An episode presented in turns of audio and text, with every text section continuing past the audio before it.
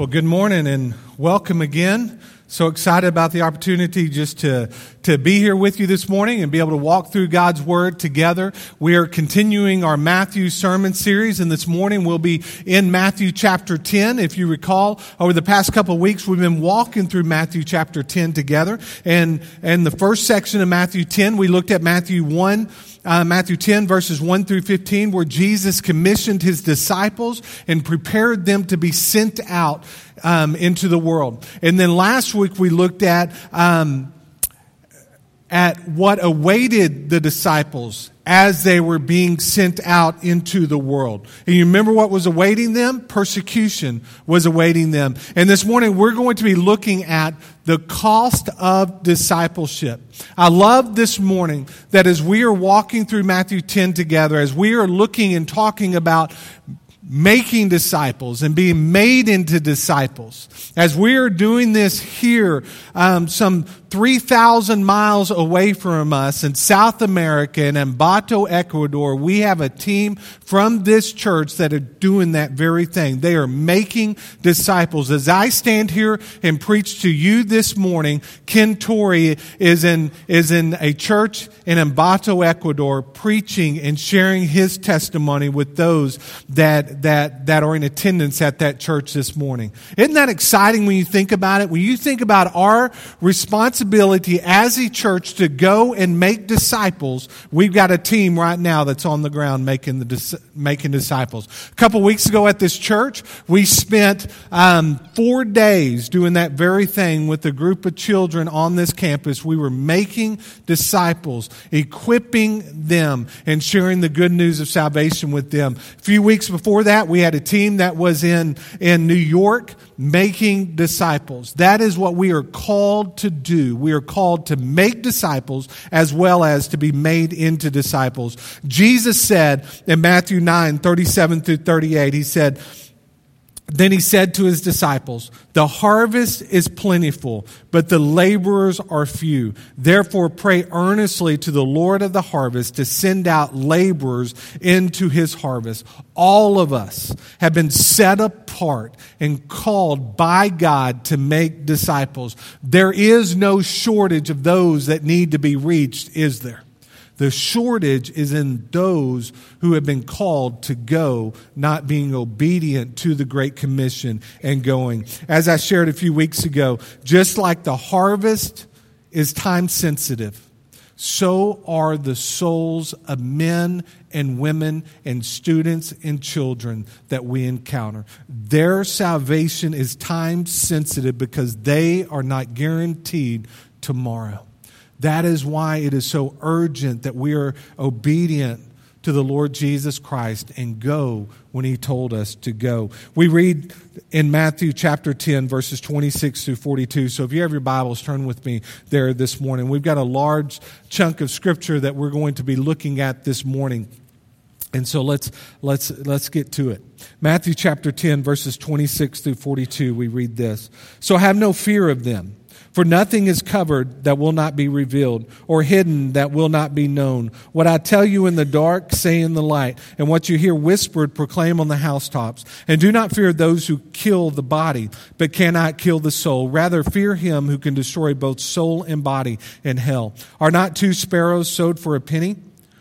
And not one of them will fall to the ground apart from your Father. But even the hairs of your head are all numbered. Fear not, therefore, you are of more value than many sparrows. So everyone who acknowledges me before men, I also will acknowledge before my Father who is in heaven. But whoever denies me before men, I also will deny before my Father who is in heaven. Do not think that I have come to bring peace to the earth. I have not come to bring peace, but a sword. For I have come to set a man against his father and a daughter against her mother and a daughter in law against her mother in law, and a person's enemies will be those of his own household. Whoever loves father or mother more than me is not worthy of me, and whoever loves son or daughter more than me is not worthy of me. And whoever does not take his cross and follow me is not worthy of me. Whoever finds his life will lose it, and whoever loses his life for my sake will find it. Whoever receives you receives me, and whoever receives me receives him who sent me. Then are the one who receives a prophet because he he is a prophet will receive a prophet's reward. And the one who receives a righteous person because he is a righteous person will receive a righteous person's reward. Whoever gives one of these little ones even a cup of cold water because he is a disciple, truly I say to you, he will be he will by no means lose his reward. Man, there's a lot of rich text that's in this passage of scripture this morning. We probably should break this up into about four or five sermons, but if we did that, then we would spend about four or five years walking through Matthew um, together. And so we're going to try and, and, and hit all of these points this morning to the very best of our ability. But before we do that, let me ask you a question this morning. In your sermon notes, you, you see the question there at the top of your page. What does a disciple look like? If you had to jot down in a few words what a disciple looked like, could you do that? You know, just right there, that question what does a disciple look like? Jot down a few things, a few characteristics of a disciple if you have a bulletin this morning in your sermon notes. You and I are Christ followers. We have been set apart by God to go into all the world and preach the good news of salvation, to make disciples, and to baptize people along the way. We are disciple makers. That's what we were commissioned by God to be. And as we look this morning at the cost of discipleship, understand that there is a great cost. And we just read over and over in Matthew chapter 10 of the cost to be a disciple. John MacArthur in his commentary wrote, Because the truths of Matthew chapter 10 are so foundational and so profound, believers who have wholeheartedly lived out these truths are the men and women who have made great marks on the world for Jesus Christ. They are the ones with total dedication total commitment and total obedience. Many of you know that one of my heroes of the faith is, is Jim Elliot. Jim Elliot was a missionary to Ecuador and where our team is this morning and he reached out to the Auca Indians of Ecuador. Before he went to Ecuador, he wrote in one of his journal entries these words. He said, God, I pray thee, Light these idle sticks of my life, that I may burn for thee.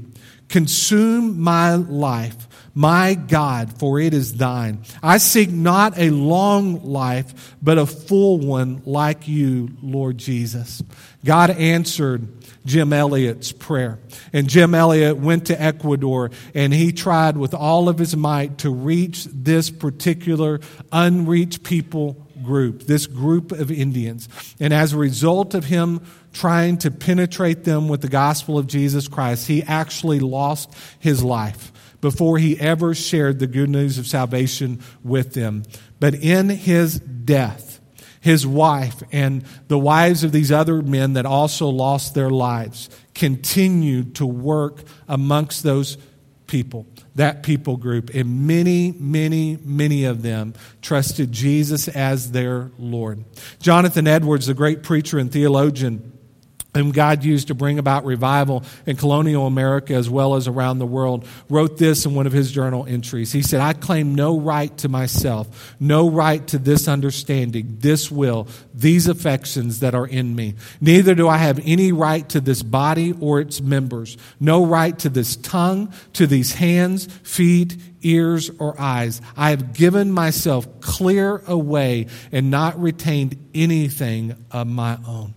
A disciple of Jesus Christ does that very thing. We give up everything for the sake of Christ in us so that he can work through us. Notice point number one this morning it is this a disciple's courage. A disciple's courage. First subpoint is a fearlessness against darkness. In verses 20 through, through 28a, we read, So have no fear of them For nothing is covered that will not be revealed, or hidden that will not be known. What I tell you in the dark, say in the light, and what you hear whispered, proclaim on the housetops. And do not fear those who kill the body, but cannot kill the soul. You know, that very first phrase there that we read. So have no fear. The phrases, fear not, have no fear, do not be anxious. Do not worry are mentioned dozens upon dozens of times in God's word. In fact, I heard this morning as, or not this morning, but this week as I was coming over to work, I was listening to um, one of the, the radio stations and the sermon that was being preached. The preacher indicated that 365 times in God's word, this word do not, or the word or phrase, do not fear is used 365 times. Do not worry. And another pastor actually indicated that it's used 366 times, three, one for every day, and then an added one for leap year. So what, what do we learn from do not fear? Jesus does not want us to fear. He wants us to place our hope and faith and trust in Him. In 2 Timothy 1 7, we read, Fear, or for God gave us a spirit not of fear, but of power and love and self control. We are to be fearless people because we have the Spirit of God that dwells within us. When you and I became Christ followers, no longer were we driven by the spirit of fear, but we were driven and are driven by the Spirit of the Lord. There is freedom that comes from the Spirit of God, not fear. The Spirit of God releases us from the spirit of fear. You know, we are told in this passage of Scripture that we are to fear God. The second subpoint is fear of God. Jesus instructs us in verse 28 and do not fear those who kill the body but cannot kill the soul. Rather, fear him who can destroy both soul and body in hell.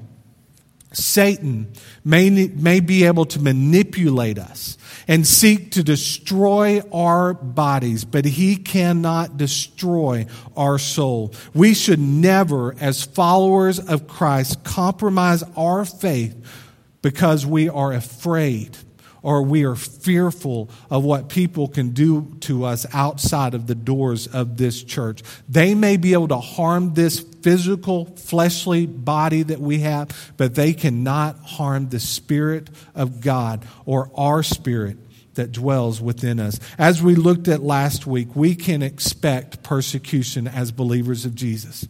There will be persecution from the religious establishment. There will be persecution that comes from government. There will be persecution that come even from within our own families and society.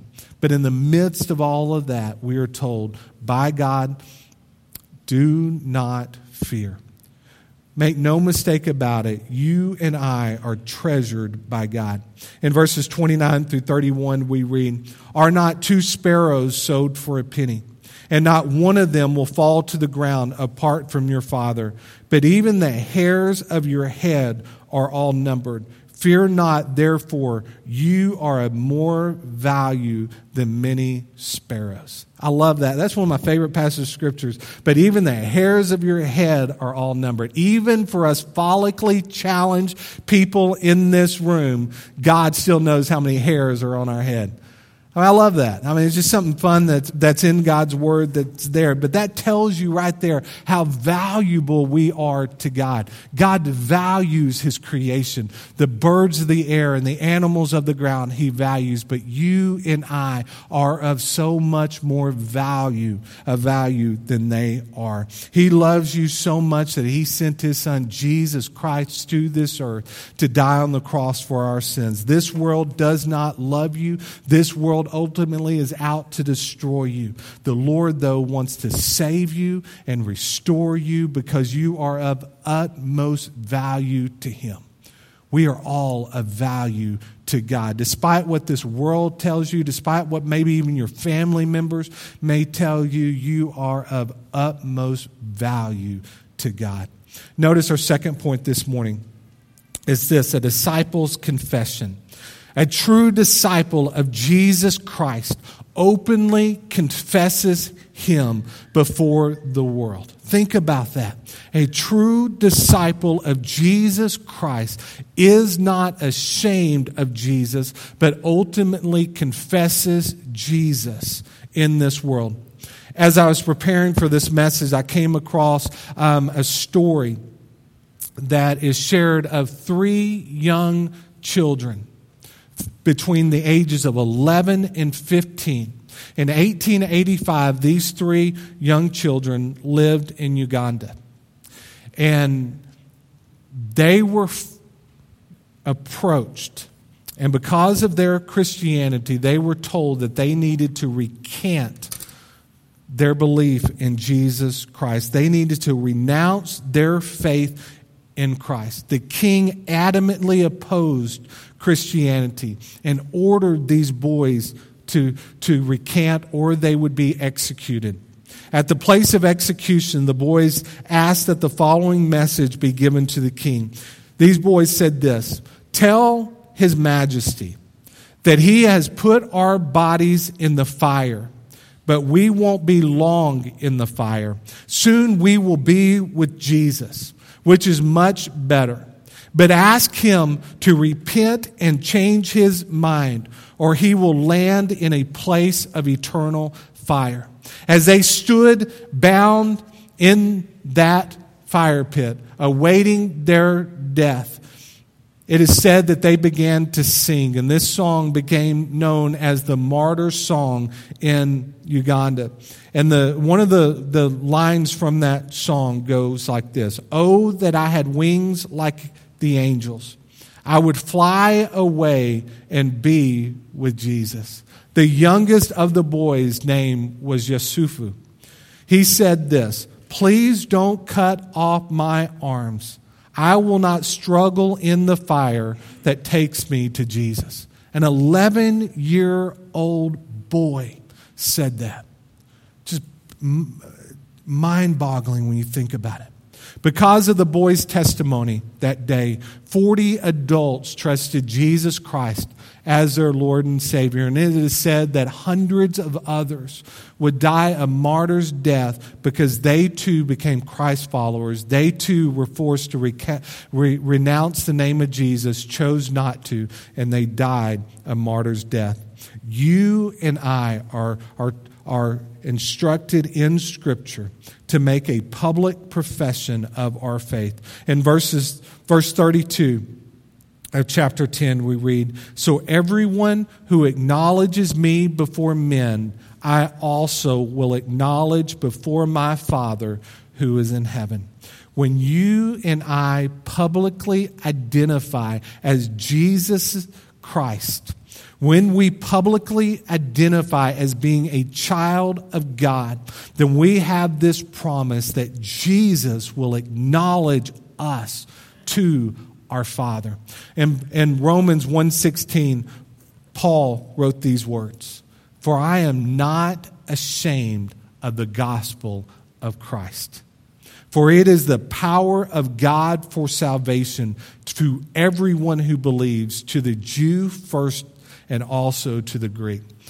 When I was in high school, I was at a camp or I was at a conference, and a pastor was sharing with us.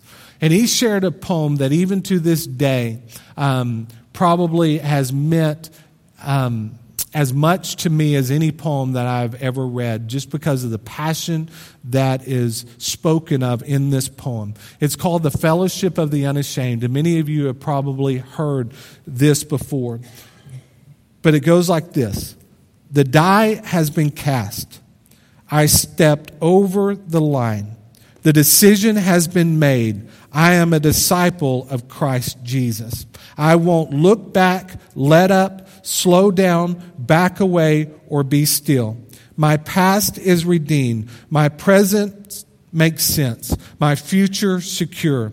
I am finished and done with low living, sight walking, smooth knees, colorless dreams, tamed vision, worldly talking, cheap giving, and dwarfed goals. I am no longer, I no longer need preeminence, prosperity, position, promotions, plaudits, or popularity. My face is set, my gait is fast, my goal is heaven, my road is narrow, my way is rough, my companions few, my guide reliable, my mission clear. I cannot be bought, compromised, deterred, lured away, turned back, deluded, or delayed. I will not flinch in the face of sacrifice, hesitate in the presence of adversity, negotiate at the table of the enemy, ponder at the pool of popularity, or meander in the maze of mediocrity. I am a disciple of Christ Jesus. I must go until he comes, give until I drop, and preach until all know. And when he, my time is up, he will have no problem recognizing me.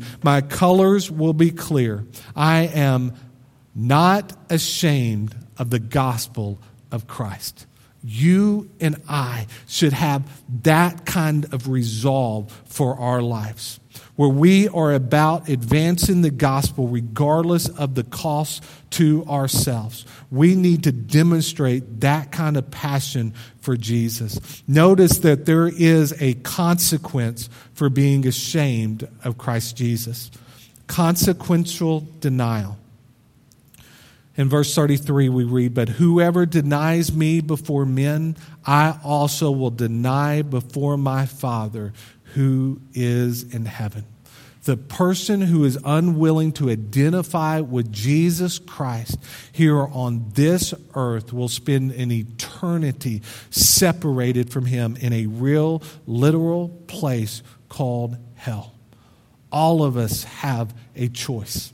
We can either choose to believe in Jesus or we can choose to reject Jesus. For those who choose to believe in Jesus and publicly profess Christ as the Lord and Savior of their lives, then we have this promise in Scripture that, that Jesus will confess us before the Father for those who choose not to believe in Jesus, those who choose not to profess Christ as Lord and Savior of their lives in a public sense, we are told right here that, that, that Jesus will deny us before the Father who is in heaven.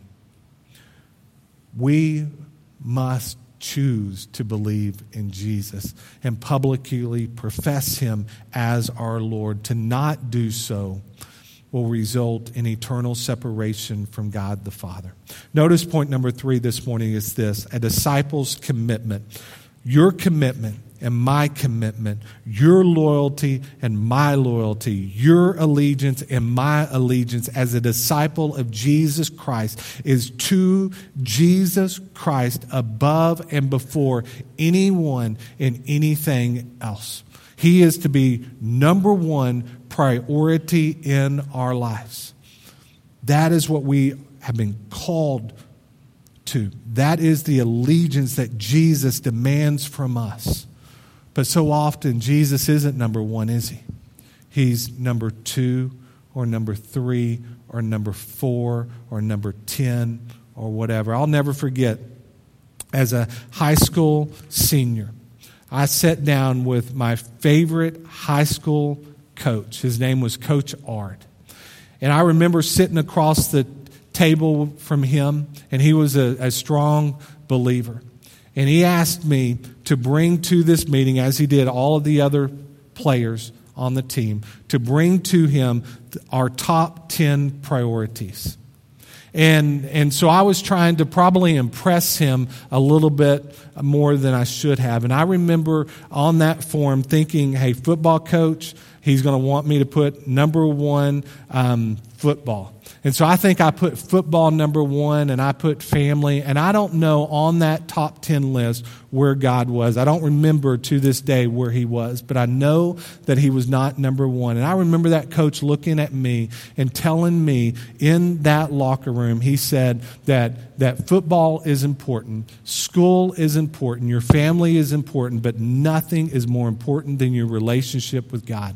And, and that stuck with me. There is nothing in our lives more important than our relationship with God the Father. Notice if we place God first in our lives, and we can be certain of this that Jesus is divisive. Okay, the very name of Jesus divides families. We see here in verse 34 Do not think that I have come to bring peace to the earth. I have not come to bring peace, but a sword. You know, the Jews, what were they looking for? They were looking for a peaceful king. Okay, they were looking for a king that was going to come and assume, assume his position in Jerusalem, and he was going to bring about peace on the earth, and he was going to eradicate the, the, the Roman government and the oppression that they were experiencing from Rome, and he was going to establish a peaceful throne. But Jesus did not come to establish peace, did he? Jesus came and he shook things up. Not only did he shake things up then, some 2,000 years ago, but Jesus is still shaking things up today, isn't he? He's shaking up the religious establishment. He's shaking up governments. He's shaking up families. He's shaking up societies and he's shaking up the hearts of men. Every single one of us are shaken to the core because of what Jesus Christ did for us at the moment of our salvation. And we know that Jesus is divisive and we know that he divides family as subpoint B. We read in verses 35 through 37, it says, For I came for I have come to set a man against his father, a daughter against her mother, a daughter in law against her mother in law, and a person's enemies will be those of his own household.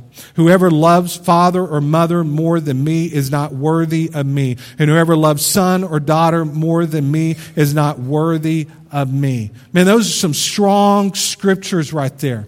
Man, those are some that are really hard for us to wrap our mind around. Um, as I was, I came across an illustration by Charles Spurgeon, um, and it and it said that whenever he was 20 years of age, he was heading to church with his fiance. And when he got to the church, there was already a loud, large crowd that was there to hear him preach. And, and he, he began to fight his way through the crowd to go to the platform, to, to stand before the people, to preach God's word. And he did that very thing. He preached God's word that way, that day before hundreds of people, even as a young 20 year old. And after the service was over and the crowds began to, to, to leave. He looked around for his fiance, but could not find her anywhere. And so he walked to her house. And when he got to her house, he noticed that she was sitting on the front porch and she had been crying and weeping. And, and she, she said this to Charles. She said, Charles, you left me in that crowd all alone and you weren't even concerned where I was. This is what he said in response. He said, I'm sorry, but perhaps what happened was providential. I didn't intend to be impolite, but whenever I see a crowd like that waiting for me to preach, I'm overwhelmed with a sense of responsibility. I forgot about you. Now let's get one thing straight. I will have to be, it will have to be the rule of our marriage that the command of my master comes first. You shall have the second place. Are you willing, as my wife, to take a second place while I give the first place to Christ? Let me ask you a question, ladies. If during your courtship with your husband, if he set you down and he said to you that you have to take second place to God the Father, how would you have responded to that? And some of you in this room would probably have been overwhelmed knowing that, that, that God is of such value to your husband. But others of you in this room may not have responded that way because at that time your relationship with the Lord isn't where it is today. But here's the reality all of us, all of our earthly relationships take second place to our relationship with God the Father. In verse 37, we read probably one of the most divisive passages of Scripture in God's Word, as well as one of the most misunderstood passages in all of God's Word. It says, Whoever loves father or mother more than me is not worthy of me, and whoever loves son or daughter more than me is not worthy of me. I mean, Is Jesus really telling us here that we are to have a hate for our parents, or a hate for our children, or a hate for our extended families or friends? Is the God who gave us command number five, which said, Honor your father and your mother, really instructing us here to have a hate for our parents? Absolutely not. God is not telling us to do that at all. What He is instructing us to do, what the Lord Jesus Christ is instructing us to do here, is He is telling us that our love for God the Father should be so great that our love for everyone else should look as hatred compared to our love for Jesus Christ. I wish that I could say that my love for God the Father is that kind of love, but it is not where it needs to be. Every single day, I strive to love God more we all should strive to love God more. And as we strive to love God more, it's going to look like our love for others is less. But in all reality, when we love God more, guess what's going to happen? We're going to love our spouses more, and our children more, our families more, and our friends more. Notice subpoint um, three here. It's Jesus' sacrificial call. In verse 38, and whoever does not take his cross and follow me is not worthy of me. What is the greatest hindrance to the advancement of the gospel of Jesus Christ? You know what the greatest hindrance is? It's ourselves, isn't it? It's us that gets in the way of what God has called us to do. He has called us to identify with his form of execution before he ever went to the cross. He said that we are to take up our cross and follow after him. That is not an easy thing to do. That is not an easy thing to process. Can you imagine the disciples as they sat and listened to Jesus and was preparing to send them out saying, Hey, you need to take up your cross and follow after me, your form of execution and follow after me. The reality was this what Jesus was saying is that, that, that well, all but one of them would die a martyr's death. We see here that Jesus also calls us to abandonment. In verse 39, whoever finds his life will lose it, and whoever loses his life for my sake will find it. Last week I shared a quote with you from C.T. Studd that said, Some want to live within the sound of church or chapel bell. I want to run a rescue shop within a yard of hell. He also said this as he was on his deathbed. He shared these words with his daughters. He said, I wish I had something to give you, but I gave it all to Jesus a long time ago. Oh, that you and I would have the same kind of response on our deathbeds.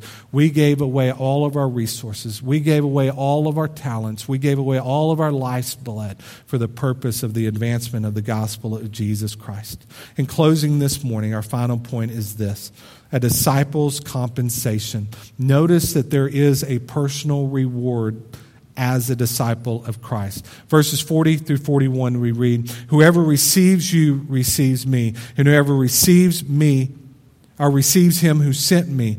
The one who receives a prophet because he is a prophet will receive a prophet's reward. And the one who receives a righteous person because he is a righteous person will receive a righteous person's reward. The promise of a future eternal kingdom.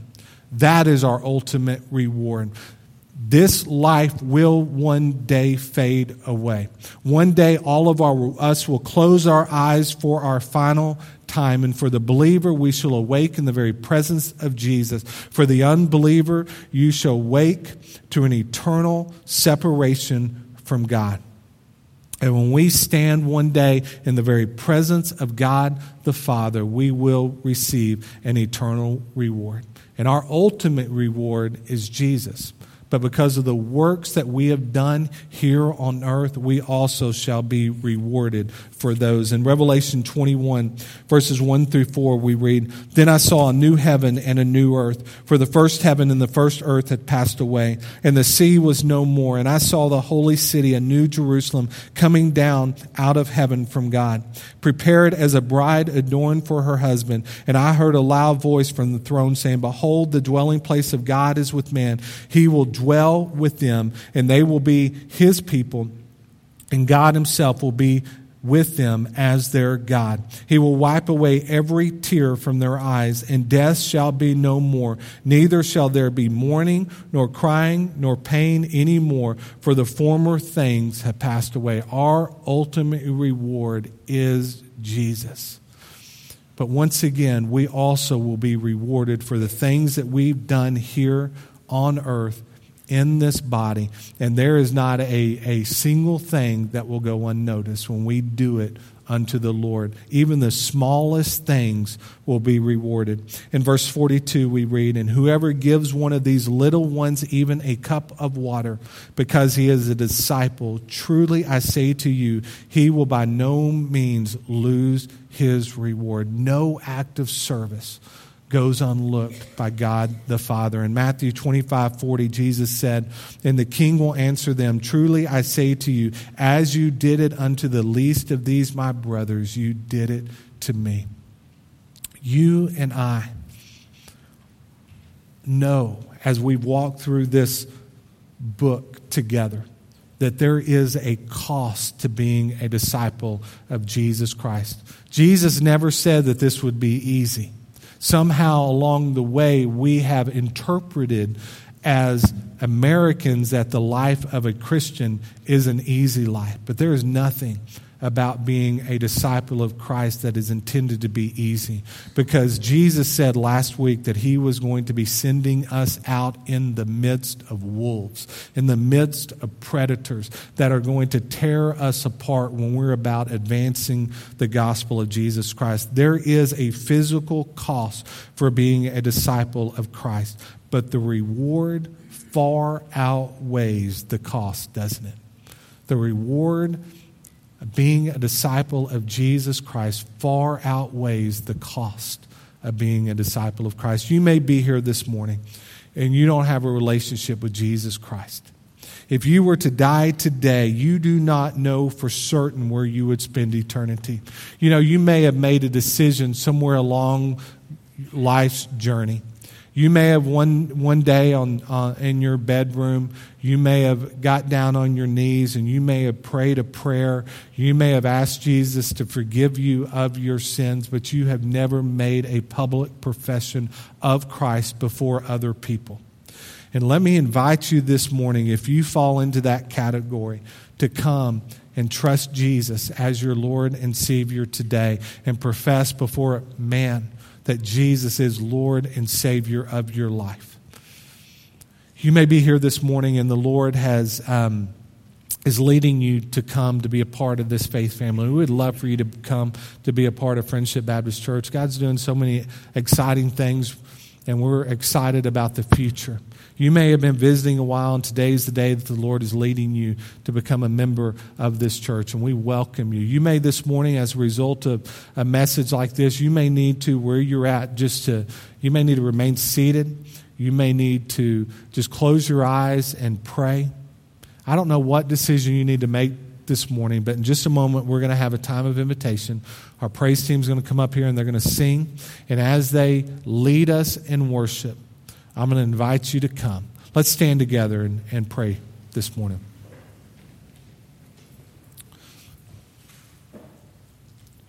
Lord Jesus, we come before you this morning. Father, I know that this message that we've walked through, there been, there's so much within it. Lord, mentally and spiritually, it's so hard to take in such a, a, a, a large amount of truth. But Father, I pray that your word has been received this morning. I pray that it has not fallen on deaf ears. Father God, I pray this morning that if there is one in this room that has yet to publicly profess you as Lord and Savior of their life, that this morning they'll make the greatest decision that they could ever make. Father, there may be some in this morning that, that have been visiting this church for a while, and today is the day that you're leading them to become members. We welcome them. Father, you may have all of us in this room where we're at, either sit or stand and just pray. And pray that you would give us opportunities to proclaim the good news of salvation amongst those that we come in contact with, Father. Pray for boldness. Pray, pray for um, just opportunities. I don't know what decision needs to be made this morning, but I know that you do. And Lord Jesus, I pray that you will just move during this time of invitation. For it's in the name of Jesus, we pray. Amen. Amen. If there's a decision you need to make this morning, you come. If you need to come trust in Jesus, you come. Come join this church. You come. You come now as our praise team sings. You come.